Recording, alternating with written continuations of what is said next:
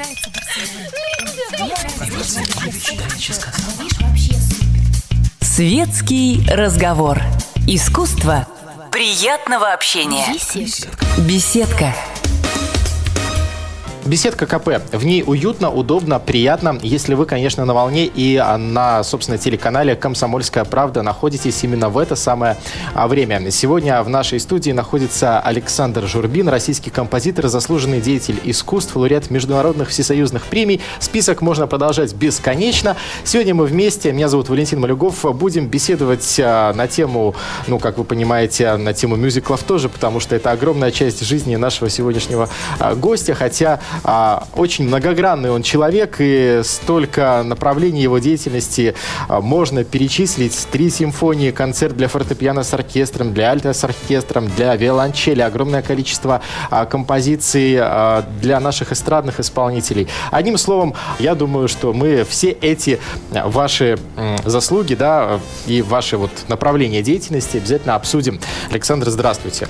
Здравствуйте, Валентин. Вот, а, простите за такое долгое вступление, но а, искренне приятно сегодня вас здесь видеть, потому что а, ну, потому что вы уже практически пласт нашего искусства, нашей музыки в частности. Да, как говорят в таких случаях, живая легенда. Я всегда в таких случаях добавляю не живая, а полуживая. Или даже еле живая легенда. Почему ну, полуживая? Почему еле ну, живая? Ну, потому что ну, годы идут, знаете. И, ну, я говорю даже, не столько даже о себе, сколько о некоторых наших э, эстрадных исполнителях, да и не только эстрадных, которым, в общем, ну, пора уже отдыхать, они все еще, так сказать, делают вид, что они живые. А на самом деле полуживые. Александр, вы хотите хотите сказать, вы делаете вид сейчас?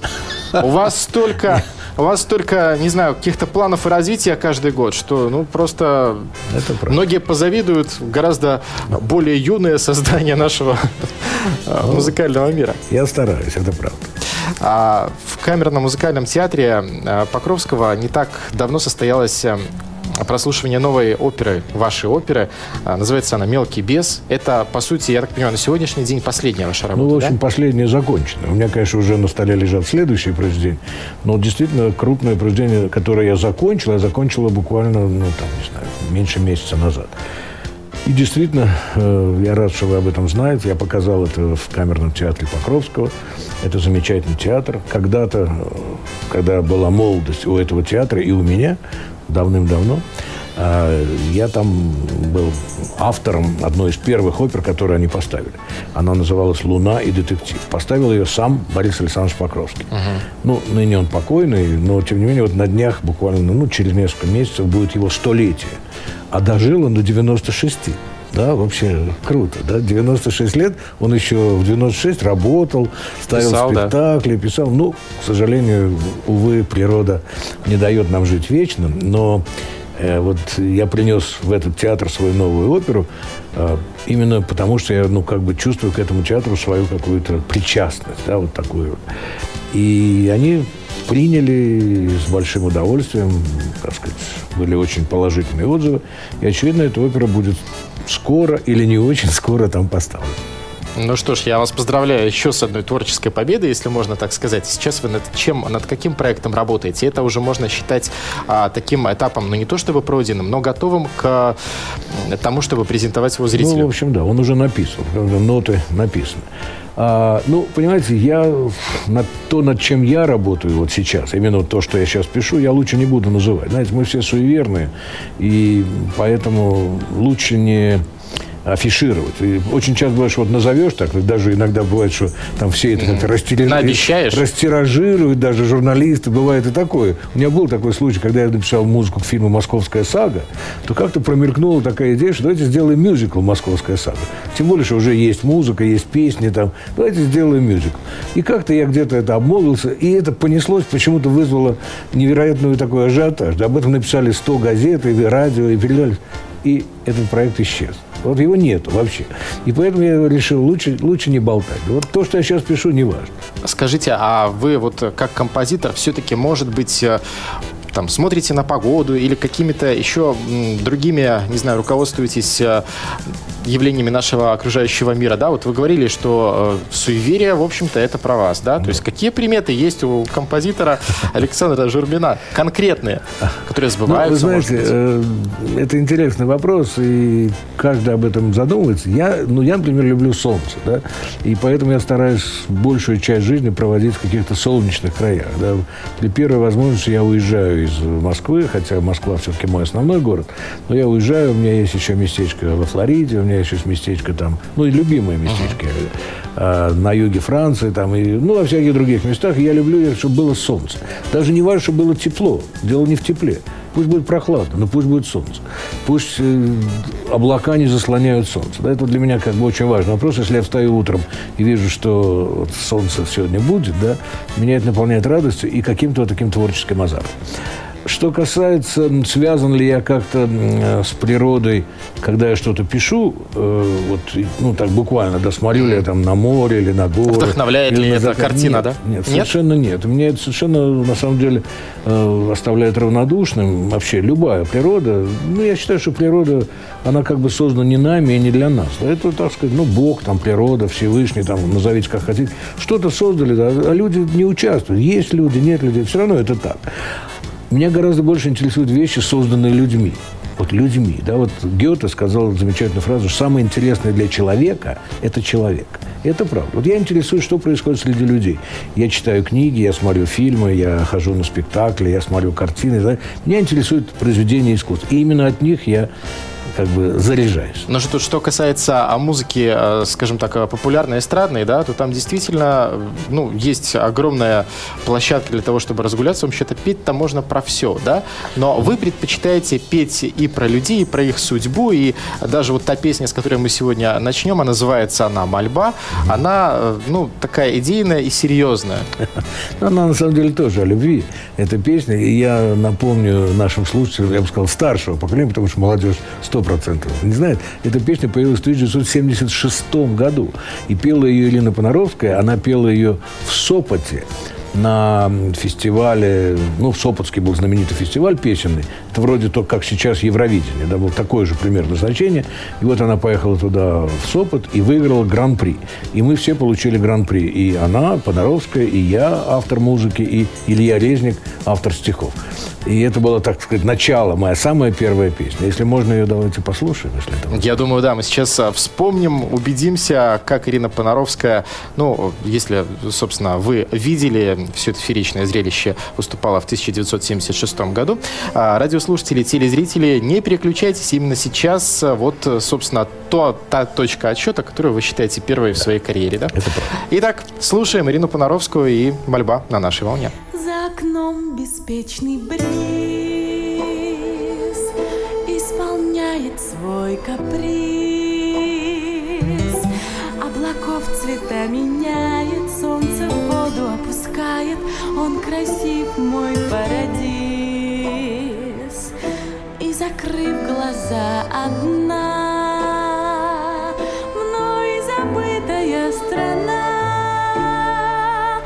Из песка вдруг возникает, и волна ее смывает, остаюсь опять одна. Волшебник мой,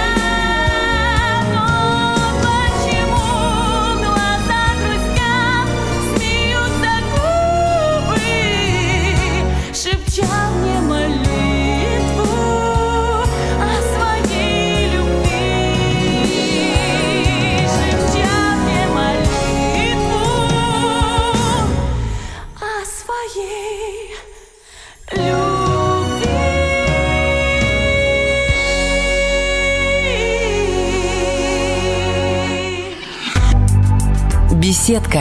Беседка. Уютное место для душевного разговора.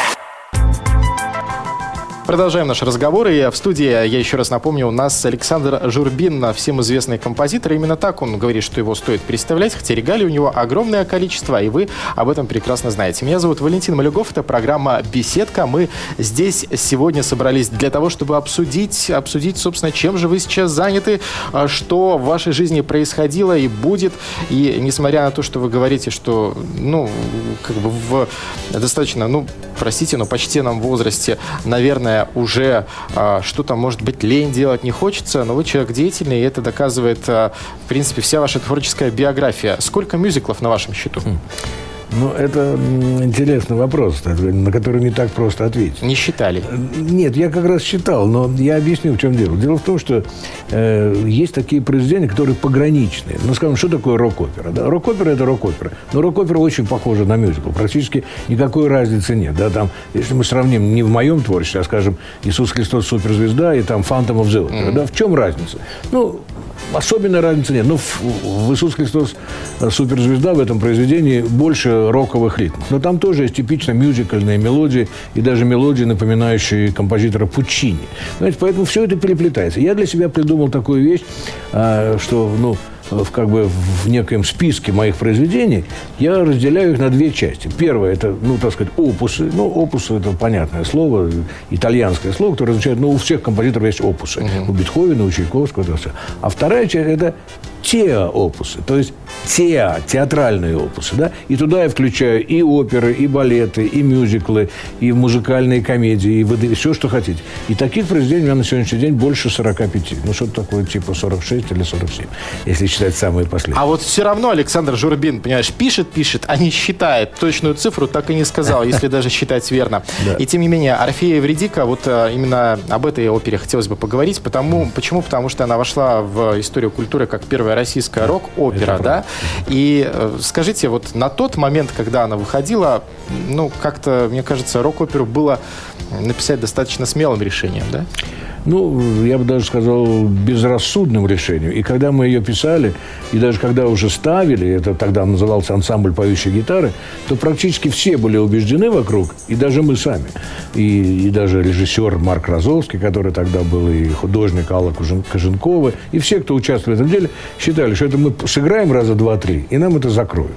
И, в общем, к этому все шло, и должны были закрыть. Потому что там, ну, помимо такой достаточно напряженной музыки, по тем временам, там еще было довольно много, ну, такого, ну, не то чтобы сексуальных сцен, но, всяком случае, там бегали полуобнаженные, до пояса обнаженные мужчины. Но это и, хотелось сделать. Да, ну да, но хотелось сделать нечто такое на современном уровне. И, как ни странно, когда мы это, ну, как бы сыграли перед начальством, тогда же приходило начальство, там... Посмотрели все, оценили, да, худсовет. Худсовет, там, обком, это было в Питере, обком КПСС, там, это... и вдруг неожиданно, благодаря некоторым людям в этом худсовете, например, Андрею Петрову, замечательному композитору, э, ну и нескольким еще другим людям, они вдруг стали говорить, это прекрасно, это замечательно, это надо поддержать, и те партийные чиновники как-то так, ну, раз вы так считаете, ну ладно, пусть будет. Да, пусть будет. И оно стало играться, и стало играться с невероятным успехом. Я помню гастроли в городе Минске, э, значит, ну, тогда был, естественно, Советский Союз, значит, на огромном стадионе, ну, стадионе, там, не знаю, 6-7 тысяч зрителей одновременно, они играли это по три раза в день. Это трудно себе представить, причем на протяжении недели. Mm. Ну, то есть, столько не выдержит даже, я не знаю, Роллинг Стоун. Поль Маккартни не выдержит играть на стадионе три раза в день. Они играли три раза в день, и битком народу, и, в общем, это был сумасшедший успех. Так что такая история. Скажите, вы, а, поскольку в разных сферах музыкальной деятельности себя проявили и очень ярко, вы а, приверженец все-таки вот какого, какой-то одной линии, отклоняясь туда, туда, туда, туда, туда и туда, да? Либо вы а, любите экспериментировать, собственно, делаете то, что вам нравится, не, вне зависимости от каких-то музыкальных канонов? В общем, скорее второе. Я, конечно, э, стараюсь в каждом новом сочинении попытаться поставить перед собой совершенно новую задачу. И никогда не повторяю то, что я уже сделал. Хотя наверняка, я, мне самому трудно судить, но те, кто знают мою музыку, говорят, что, конечно, у меня есть некие общие черты во всех произведениях. Но это как бы, ну, то, что называется стилем, да. Есть стиль там Бетховена, есть стиль э, Шопена, я не знаю. Наверное, есть стиль Журбина, известный какому-то узкому кругу людей. Но я никогда не хочу повторяться и все время пишу по-новому. У меня есть сочинения абсолютно авангардные. Такие, которые, ну, реально представляют некие такие экспериментальные. Их мало кто знает, но тем не менее такое я тоже писал. А есть произведения абсолютно демократические, и песни, и мюзиклы, и киномузыка. И я стараюсь просто все время делать что-то новое. Такой, может быть, неожиданный немножко вопрос, но тем не менее, а вы танго умеете танцевать? Ну, очень плохо. Так, по-настоящему, по-аргентински нет. Хотя Но был... с танго вас многое связывает. Много. У меня много разных танго, это правда. Но в частности, а сейчас мы подошли к тому моменту, когда услышим Иосифа Давидовича Кобзона и песню под названием «Танго для всех». Это был фрагмент интервью с Александром Журбиным. Но в субботу вы узнаете гораздо больше, услышите полную версию нашей беседы. С вами был Валентин Малюгов, а на встречу с Александром Журбиным, известным композитором, приглашаю вас еще раз напомню в субботу в 6 часов вечера по московскому времени. В босоножках, в простых сапогах В будни мирные танго вошло В уцелевших от бомб городах Зазвучало легко и светло. Под баян или аккордеон Под гитару и под патефон Вновь дарила улыбки и смех. Это танго, это танго, это танго для всех. Ах, необыкновенное Танго послевоенное Что плывет проходные дворы На глазах детворы. Деревянные домики Накомодные слоники. Как считали хозяйки Тут счастье в дом Принесут и косынки, и кепочки Повзрослевшие девочки Уцелевшие мальчики. Свет не гаснет в очах. Чьи-то тонкие пальчики Чьи-то тонкие пальчики Словно лычки лежат на плечах. Горячий кофе, светский разговор, интересные персоны, хорошая компания, беседка, уютное место для душевного разговора.